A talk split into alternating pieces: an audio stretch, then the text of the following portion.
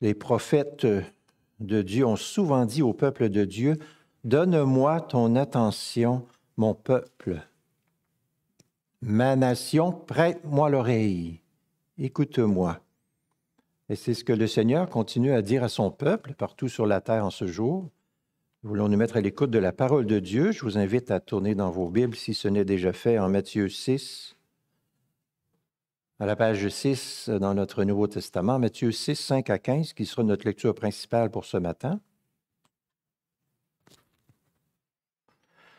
Avant d'écouter ce beau texte, nous prions ensemble. Notre bon Père, quel privilège nous avons de nous mettre à l'écoute de ta parole. Nous voulons prendre ce privilège très au sérieux. Nous nous souvenons qu'il nous est arrivé d'écouter ta parole avec légèreté, en se laissant distraire par toutes sortes de choses, en ne prêtant pas vraiment attention à ce que tu dis. Aide-nous, Seigneur, à être tout à toi ce matin à l'écoute de ta parole. Nous voulons nous s'asseoir à tes pieds pour être instruits, pour être guidés. Nous ne voulons pas juger tes paroles, mais les recevoir avec des cœurs dociles et bien disposés, des cœurs pliable, transformable, en mesure d'être changé, renouvelé par ton esprit. Donne-nous des oreilles qui vont entendre ta parole, une mémoire qui va la retenir et une conscience qui soit touchée par ton esprit, pour qu'ainsi nous puissions repartir d'ici, renouveler puissamment, édifiés et affermis dans la foi, plus heureux en mesure d'aller dans le monde et de proclamer ton merveilleux évangile. Fais-nous du bien, Seigneur, car nous sommes venus nous réfugier en toi ce matin, par Jésus-Christ. Amen. Nous écoutons ensemble la lecture de Matthieu 6, les versets 5 à 15. Lorsque vous priez, ne soyez pas comme les hypocrites qui aiment à prier debout dans les synagogues et au coin des rues pour se montrer aux hommes. En vérité, je vous le dis, ils ont reçu leur récompense. Mais toi, quand tu pries, entre dans ta chambre, ferme ta porte et prie ton Père qui est dans le lieu secret, et ton Père qui voit dans le secret te le rendra. En priant, ne multipliez pas de vaines paroles comme les païens qui s'imaginent qu'à force de paroles, ils seront exaucés. Ne leur ressemblez pas car votre Père sait de quoi vous avez besoin avant que vous le lui demandiez. Voici comment vous devez prier. Notre Père qui es aux cieux, que ton nom soit sanctifié, que ton règne vienne, que ta volonté soit faite sur la terre comme au ciel. Donne-nous aujourd'hui notre pain quotidien. Pardonne-nous nos offenses comme nous pardonnons aussi à ceux qui nous ont offensés ne nous laisse pas entrer dans la tentation, mais délivre-nous du malin.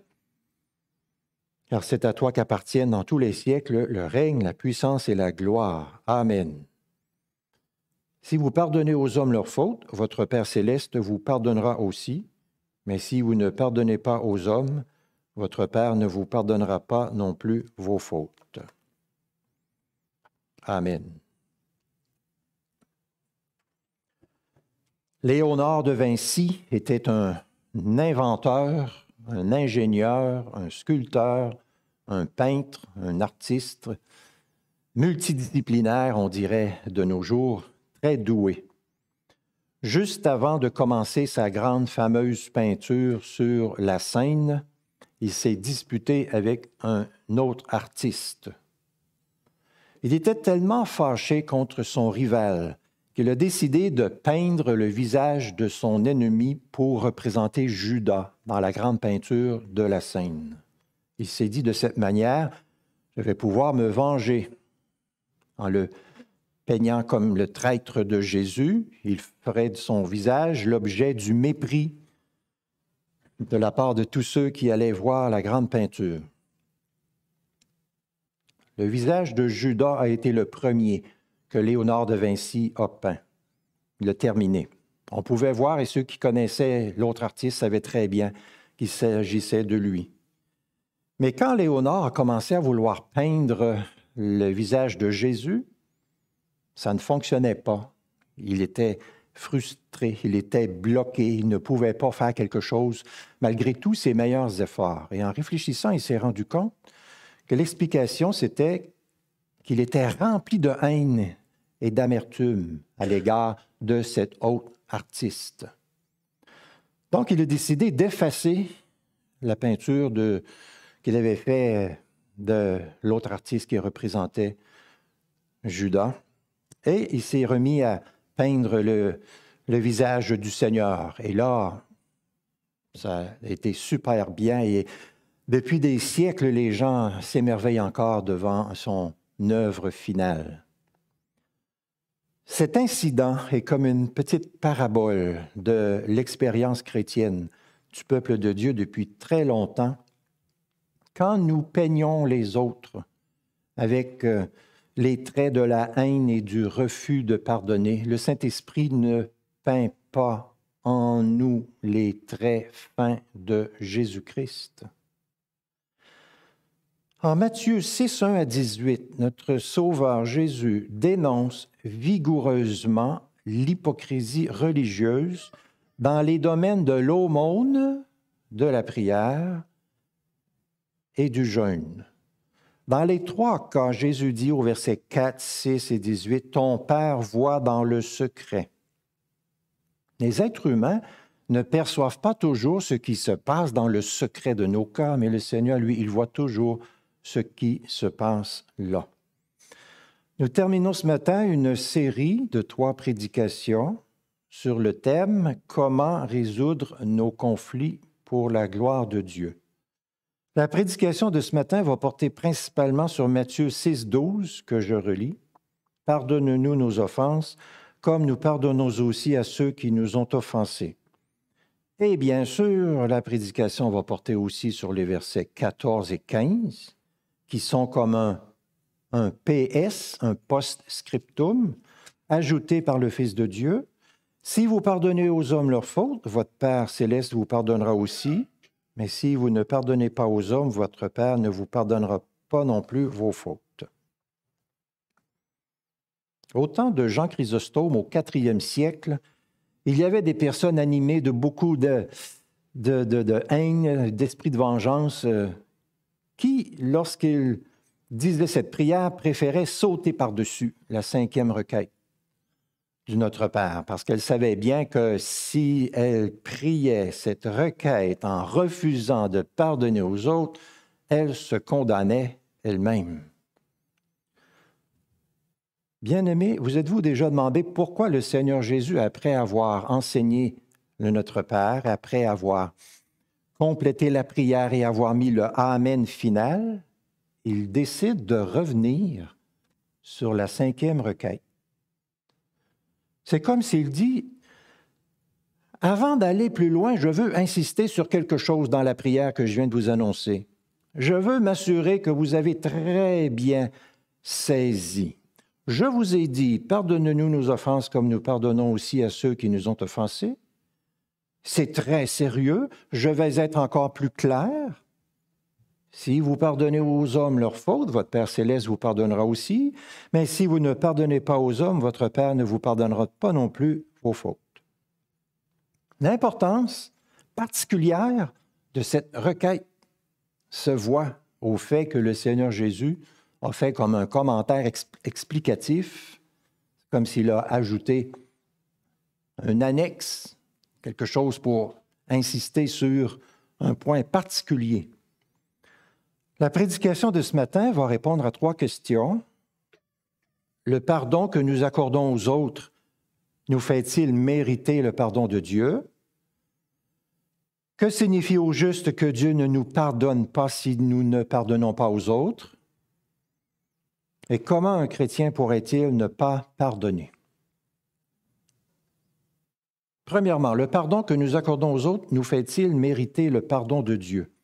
À première vue, on pourrait avoir cette impression-là.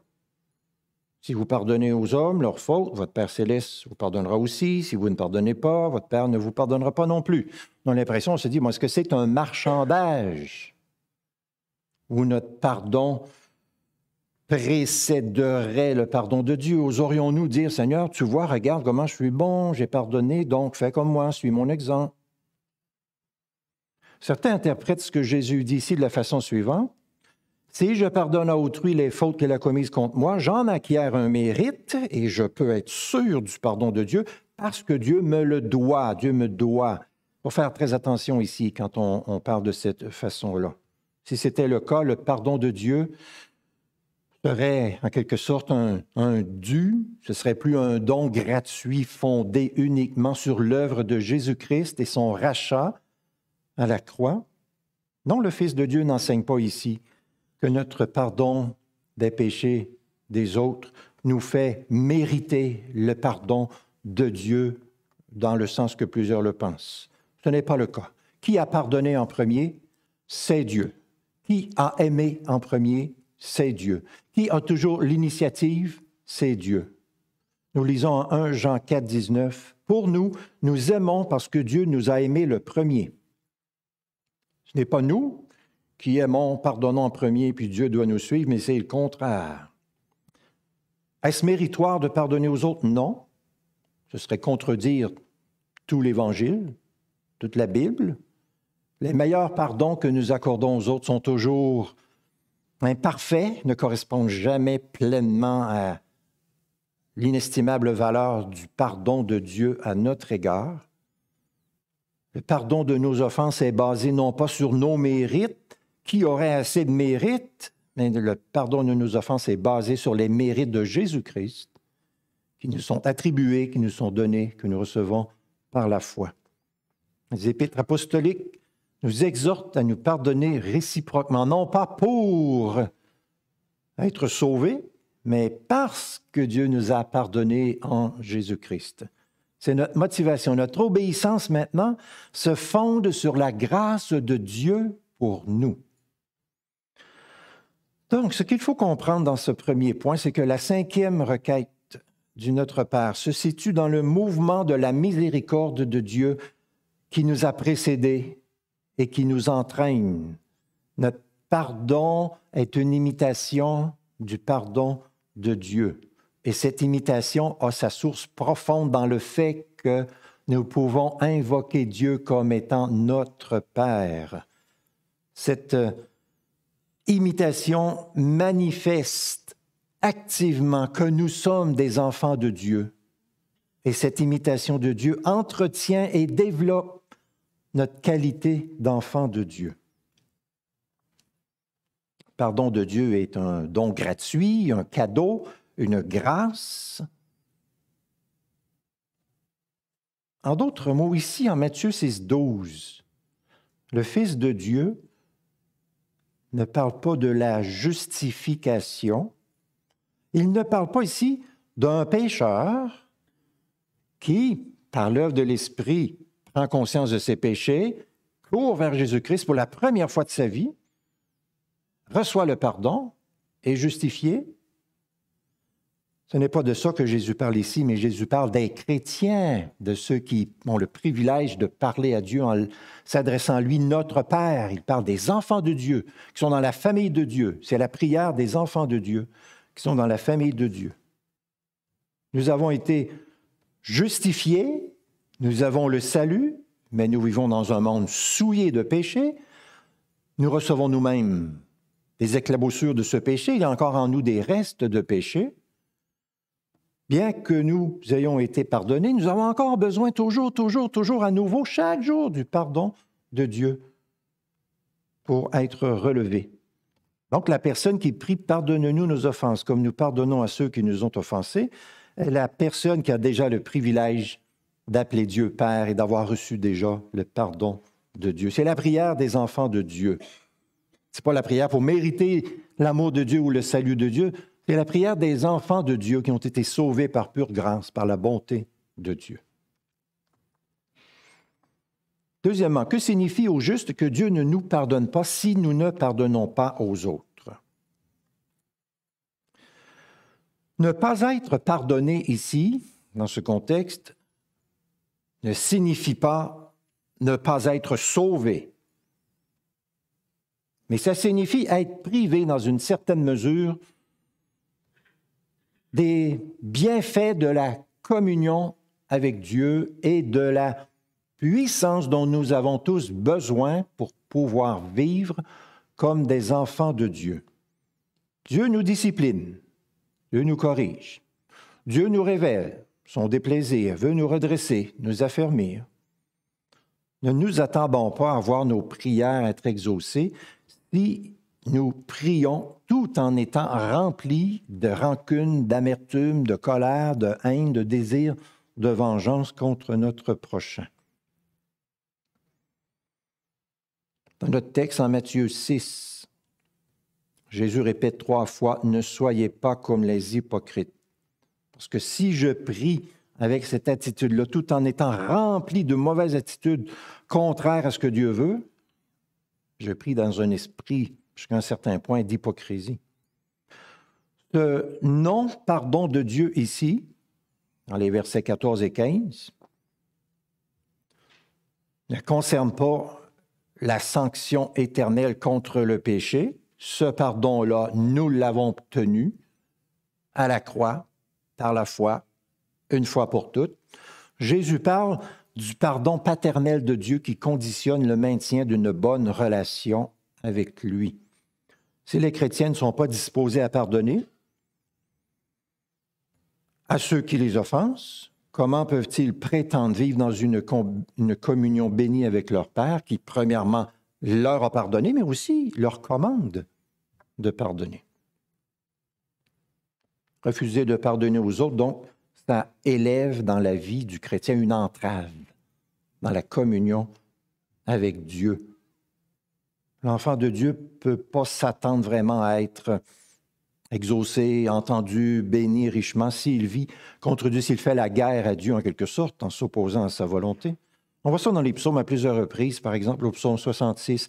Si j'avais eu des intentions coupables, le Seigneur ne m'aurait pas écouté, mais il a été attentif à ma prière.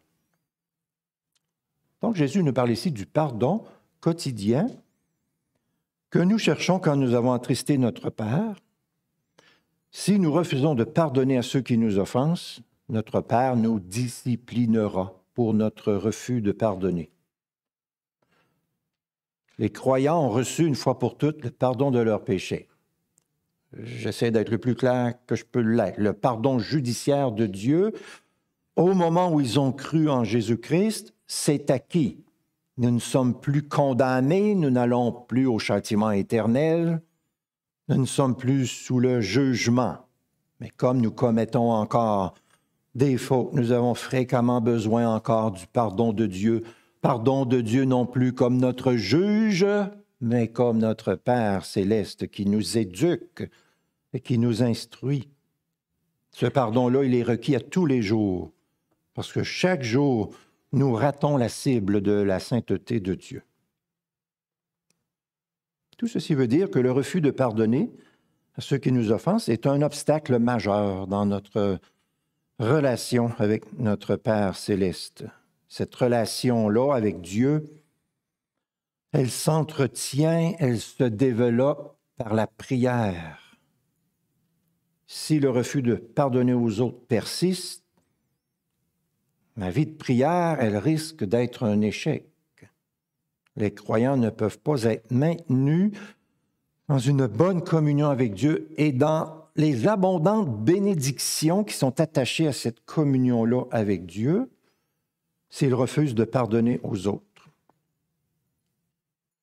Ils vont subir divers troubles, il va y avoir diverses conséquences, et encore une fois, on voit ça dans les psaumes à plusieurs reprises. Dieu cache, la Dieu cache sa face. Dieu exprime son déplaisir. Souvenons-nous par exemple des misères de David, qu'on apprend à découvrir un petit peu au psaume 32, au psaume 38, au psaume 51, jusqu'à ce que David décide d'obéir à Dieu. Il est misérable. Puis le jour où il décide d'obéir à Dieu, ah, il parle de la joie de son salut, de l'allégresse de son salut. Pour lui, c'est le bonheur qui revient et qui s'établit dans sa vie. Troisièmement, comment un chrétien pourrait-il ne pas pardonner? Cette question-là est la question la plus importante de toutes. Comment un chrétien pourrait-il ne pas pardonner? L'expérience de la grâce de Dieu, si on l'a vraiment vécu, nous pousse à des profondes et sérieuses conséquences dans notre vie face à notre prochain. Elle nous amène à une responsabilité inédite face à notre prochain. L'acquittement dont nous faisons l'expérience par pure et libre grâce de Dieu nous engage à faire preuve d'un amour clément, miséricordieux, abondant envers les autres, que Dieu met sur notre route et qui nous offense. Cet amour pardonnant constitue l'élément caractéristique du chrétien. Le pardon, c'est le christianisme en acte. Recevoir le pardon de Dieu et ne pas l'accorder aux autres qui nous offensent, c'est vouloir être et ne pas être en même temps dans la miséricorde. C'est comme fermer la porte dans la face de Dieu qui est là tout autour de notre maison avec toutes ses bénédictions. La personne qui prie pardonne-nous nos offenses, mais qui ne pardonne pas aux autres, n'a de toute évidence pas encore compris tout le poids de son propre péché toute la lourdeur de ses fautes et toute la grandeur de la richesse, de la bonté de Dieu qui nous pardonne toutes nos offenses. Nous avons besoin, chacun d'entre nous, de retourner à la croix pour voir ce qui s'y pense et là, apprendre la gravité de nos péchés, apprendre la grandeur de l'amour de Dieu qui nous pardonne, apprendre comment nous pouvons, nous, pardonner aux autres. Notre obéissance se fonde sur la grâce de Dieu pour nous. Au moment même où quelqu'un me lèse ou m'offense, je dois avoir un esprit de pardon. C'est ce que Dieu demande de moi. L'offenseur a bien sûr une obligation, il doit se repentir de ses péchés et demander pardon. Mais s'il ne le fait pas tout de suite, s'il ne se repent pas immédiatement, s'il ne demande pas pardon immédiatement, s'il ne fait pas réparation immédiatement, ma responsabilité à moi, l'offensé, c'est d'ouvrir la porte du pardon c'est de vouloir la réconciliation. C'est ma responsabilité. Nous devons faire de cette personne l'objet de notre amour pardonnant. Quelqu'un a dit à John Wesley, le pasteur bien connu, Moi je ne pardonne jamais. John Wesley lui a dit, J'espère que tu ne pêches jamais. Le pardon que nous recevons de Dieu, nous devons être prêts à le communiquer aux autres, à le passer au suivant, comme on dit parfois. Ce n'est pas à. Comme les autres dons que Dieu nous communique, il nous les communique pour que nous les transmettions aux autres, pour que nous les communiquions autour de nous, pas pour que nous les gardions pour nous. Demander pardon à Dieu sans avoir l'intention de l'accorder nous-mêmes, constitue une hypocrisie. Et le Seigneur n'aime pas l'hypocrisie, comme il le dénonce ici à trois reprises dans notre texte. Vu l'énormité de nos propres péchés contre Dieu, quand nous nous connaissons nous-mêmes, nous voyons que les offenses des autres contre nous sont la très grande majorité du temps des affaires anodines comparées à nos péchés, à leur énormité contre Dieu. Notre catéchisme de Heidelberg dit ceci, dans la cinquième demande du Notre Père, que demandons-nous? Nous demandons qu'à cause du sang du Christ, veuille Seigneur ne pas nous imputer à nous pauvres pécheurs toutes nos fautes, et le mal qui nous est toujours attaché, donne-nous également de trouver en nous ce témoignage de ta grâce, la ferme résolution de pardonner de bon cœur à notre prochain. C'est beau, ce témoignage de ta grâce, la ferme résolution de pardonner de bon cœur à notre prochain. Je vous rappelle que cette question de notre catéchisme est dans la section La reconnaissance que nous devons à Dieu pour son pardon. Quelqu'un nous offense, nous avons une occasion en or d'exprimer à Dieu notre reconnaissance, de démontrer la grâce excellente de l'Évangile et de glorifier son nom en pardonnant à la personne qui nous a offensés. Plus on se connaît nous-mêmes, moins on critique les autres et on est dur à l'égard des autres. Puisque beaucoup nous a été pardonné, nous devrions être connus comme des personnes, nous les chrétiens, qui pardonnent beaucoup, qui pardonnent promptement, qui pardonnent, comme nous dit cette question du catéchisme, de bon cœur. De bon cœur. Les croyants qui sont en guerre avec leurs frères ne peuvent pas être en paix avec leur Père, puisque nous vivons du pardon de Dieu. Comment pourrions-nous ne pas pardonner? C'est la question la plus importante. Le croyant qui vit selon le régime de la grâce ne peut pas refuser d'accorder la grâce du pardon aux autres il veut le faire, mais sur quels arguments peut-il s'appuyer pour dire non? Si les mots de notre Père, comme nous pardonnons aussi à ceux qui nous ont offensés, nous restent pris dans la gorge, si nous ne sommes pas disposés à prier cette requête, nous ne sommes pas disposés non plus à prier que ta volonté soit faite parce qu'en réalité, nous plaçons notre volonté au-dessus de celle de Dieu. Nous ne sommes pas non plus en état de prier que ton règne vienne, parce que c'est notre règne qui prend toute la place. C'est nous qui voulons établir ce qu'il faut faire, ce qu'il ne faut pas faire. C'est plus le grand roi auquel nous nous soumettons. Le refus de pardonner c'est une désobéissance à notre Dieu, pas moins importante que les autres transgressions. L'ivrognerie, le vol, le mensonge, l'infidélité ou quoi que ce soit. C'est une désobéissance. Quelqu'un dit recevoir le pardon du Dieu trois fois saint, puis ensuite refuser de pardonner aux autres alors que nous sommes tous des pécheurs. C'est le comble de l'abus de la miséricorde. Réfléchissons-y. Quand nous pardonnons les offenses commises contre nous, nous suivons l'exemple de clémence et de bonté de Dieu à notre égard. Nous attestons de cette manière que nous sommes, oui, vraiment les enfants de ce Dieu. Dieu a voulu que le pardon soit le signe distinctif des chrétiens. Il a voulu que le fait de pardonner ne soit pas un acte occasionnel super rare dans toute la grande histoire de notre vie, mais non, non, une attitude et une habitude constante, régulière.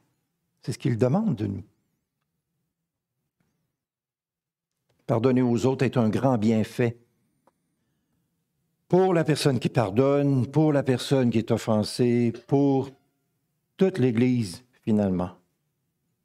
Peu de choses court-circuitent les progrès de l'Église autant que des conflits résolus, non résolus, irrésolus parmi ses membres. Saint-Esprit n'agit pas parmi ceux qui gardent rancune et nourrissent du ressentiment. La Bible dit à deux reprises, prenez garde de vous trouver en guerre contre Dieu. C'est ce que nous faisons parfois.